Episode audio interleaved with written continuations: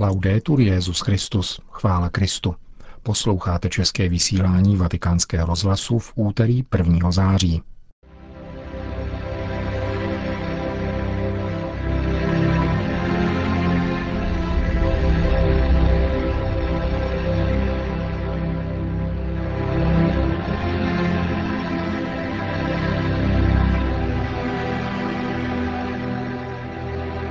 Těšíme se vzájemně nadějí Kristova návratu, anebo jen prázdnými řečmi? Tázal se papež František v dnešní ranní homilí v kapli domu svaté Marty. Petrův nástupce vydal list o odpustcích během svatého roku milosedenství. Ve vatikánské bazilice sloužil v podvečer papež zvláštní bohoslužbu slova u příležitosti Světového dne modliteb za péči o stvoření. Homílii pronesl otec Kantalamesa. Hezký poslech přeje Milan Glázer.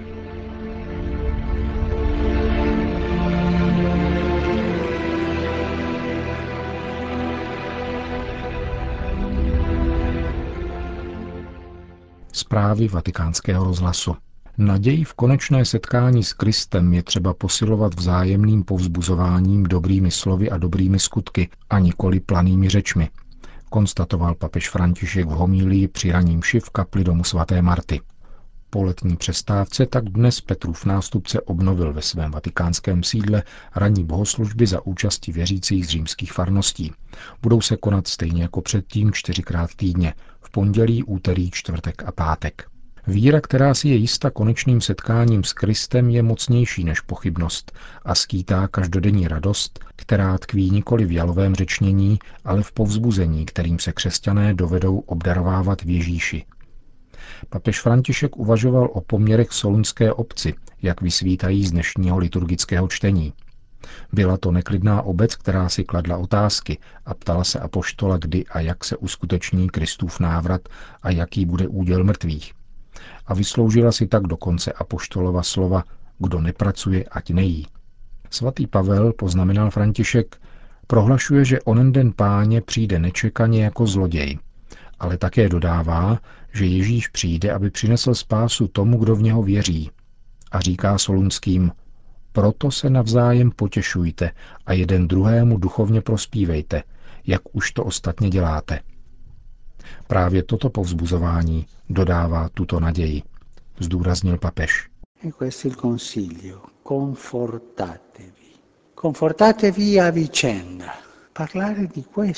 Toto je rada. Potěšujte se navzájem. Mluvit o tom. Ptám se vás však, mluvíme o tom, že pán přijde a že se s ním setkáme, anebo mluvíme o spoustě věcí, také o teologii, o záležitostech církve, o kněžích, sestrách, monsignorech a o tom všem. Povzbuzujeme se onou nadějí? Mluví se v našich komunitách, farnostech o tom, že čekáme na pána, který přijde? A nebo se řeční o tom či onom, o té či oné, aby trochu uběhl čas a příliš jsme se nenudili. Oh, si chiacchiera di questo, di quella, di quella per passare un po' il tempo e, e non annoiarsi troppo. V responsoriálním žalmu, pokračoval František, jsme opakovali, věřím, že uvidím blaho od hospodina v zemi živých. Ale máš onu jistotu, že uvidíš pána? Tázal se papež a dodal, příkladem hojným k následování je Job, který navzdory svým strastem prohlásil rázně. Vím, že Bůh žije a uvidím jej svýma očima. E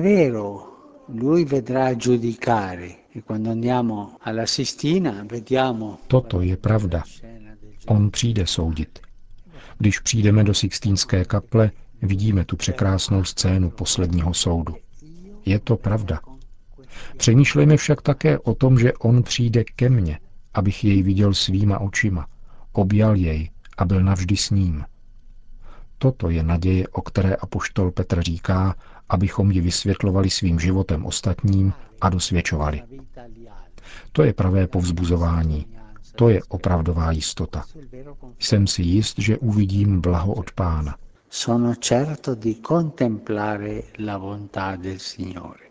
Stejně jako vybízel křesťany svatý Pavel, opakoval papež František dnešní církvi znovu tuto radu. Navzájem se potěšujte a jeden druhému duchovně prospívejte. Tak půjdeme vpřed, řekl.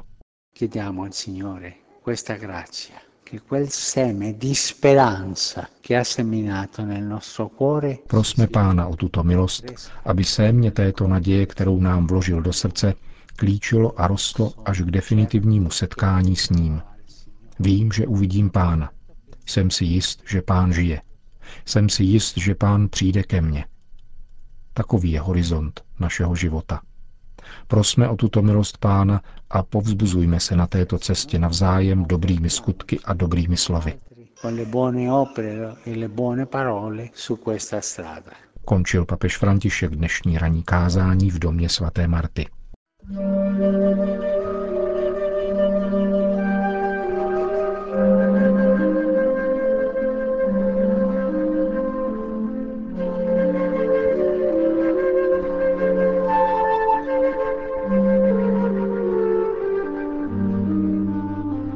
Petrův nástupce dnes vydal list o aplikaci odpustků spojených se slavením svatého roku milosedenství.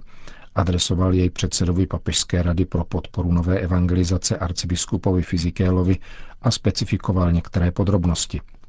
Jako známil už papežské bule Misericordie Vultus, budou odpustky vázány nejenom na pouť ke svaté bráně čtyř bazilik do Říma, níbrž do katedrály každé diecéze, po případě dalších míst, která určí místní biskup.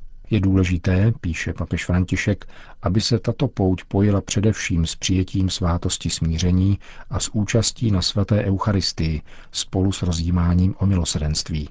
Tyto bohoslužby, sděluje dále svatý otec, budou nezbytně doprovázeny vyznáním víry a modlitbou za papeže a na úmysly, které mu leží na srdci pro dobro církve a celého světa.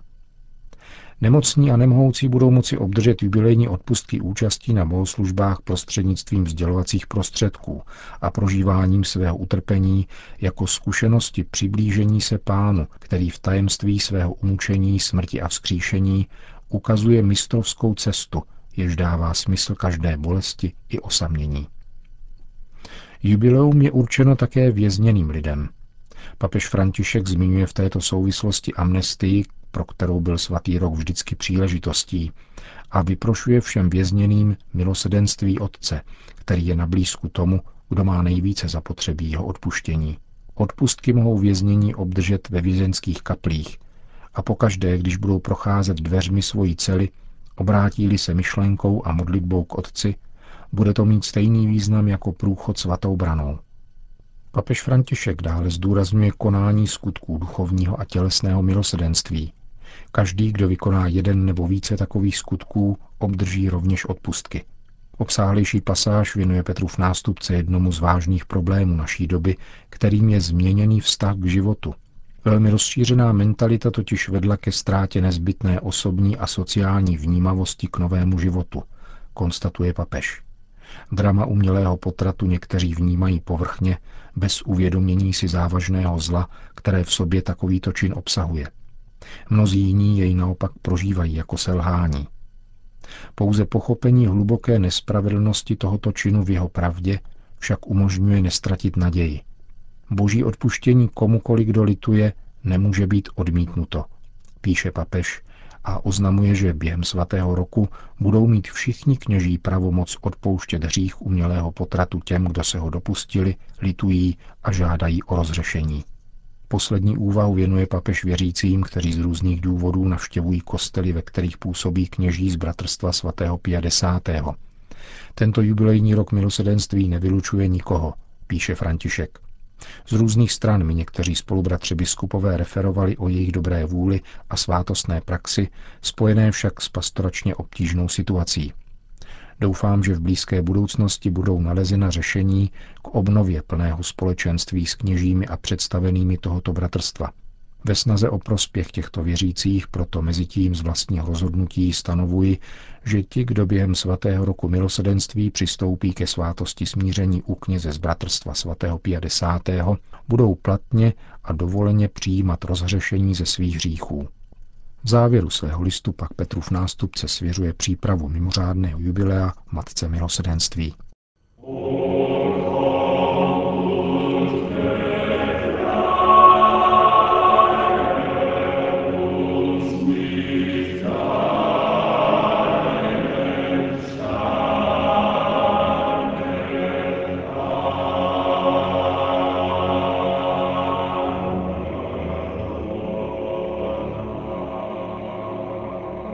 V bazilice svatého Petra dnes svatý otec předsedal zvláštní bohoslužbě slova u příležitosti Světového dne modliteb za péči o stvoření. Velice obsáhlé kázání přitom pronesl papežský kazatel otec Raniero Cantalamessa. Ekologismus svatého Františka z Asizi, řekl, je zcela oproštěn od našich dnešních, byť oprávněných utilitárních účelů. Stačila mu Ježíšova slova, jenom jeden je váš otec a ten je v nebi. Vy všichni jste bratři. Tato slova pro něho nejsou abstraktním principem, nýbrž stálým horizontem, ve kterém žije a přemýšlí. Otec Kantalamesa začal své kázání citací známých slov z první biblické knihy, ve které stvořitel mluví o vládě, kterou svěřuje člověku nad celým stvořením. Slova z knihy Geneze, podotkl papežský kazatel, obracejí na ruby antický vztah ke světu. Nejenom dnes, ale již ve starověku proto vytýkali pohanští myslitelé Bibli, že klade svět, kterému by podle nich měl být člověk podřízen, do područí člověka. Avšak latinský výraz domináre, tedy vládnout, upozorňuje utec Cantalamessa, se v Bibli nevztahuje na vládce v politickém smyslu, který vykořistuje své podané, nýbrž k samotnému Bohu, pánu, dominus a otci. Il dominio di Dio sulle creature non è certo finalizzato al proprio interesse, ma a quello delle creature. Boží vláda nad stvořením zajisté nesleduje svůj vlastní zájem, nýbrž zájem tvorstva, které Bůh tvoří a o které se stará. Existuje zde proto evidentní paralelismus. Jako Bůh je dominus, pán člověka, tak má člověk být dominus, pán ostatnímu tvorstvu. To znamená nést za něj odpovědnost a chránit jej. Člověk je stvořen k obrazu a podobě Boha, a nikoli k obrazu a podobě lidských pánů.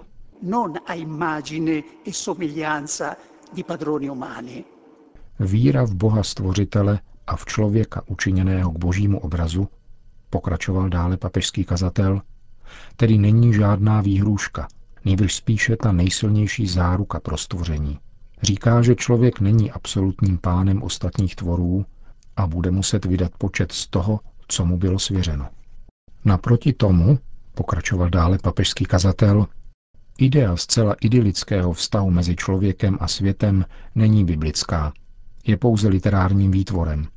Převládající mínění mezi pohanskými filozofy té doby se snažilo činit z materiálního světa podle Platónova vzoru produkt boha druhého řádu, nebo dokonce, jak později řekl Markián, dílo zlého boha, odlišného od boha zjeveného Ježíšem Kristem. Cílem této touhy bylo osvobodit se od matérie a nikoli osvobodit matérii. Tato vize ožila v časech svatého Františka z Asízy v bludech Katarů. Je to jen další důkaz, dodal otec Kantalamesa, že Bible neklade stvoření do područí člověka a že mapa znečištění se vůbec nekryje s mapou území biblického či jiných náboženství, nýbrž odpovídá rozsahu divoké industrializace, zaměřené pouze na profit a korupce, která zavírá ústa všem protestům a vzdoruje každé moci. Řekl mimo jiné papežský kazatel otec Kantalamesa v homílii při dnešní bohoslužbě slova konané u příležitosti Světového dne modliteb za péči o stvoření, vyhlášeného papežem Františkem.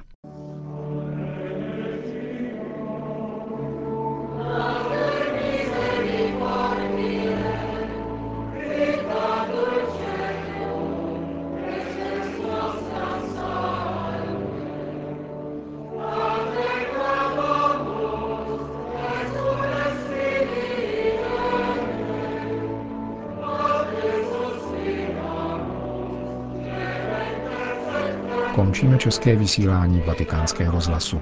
Chvála Kristu, laudetur Jezus Christus.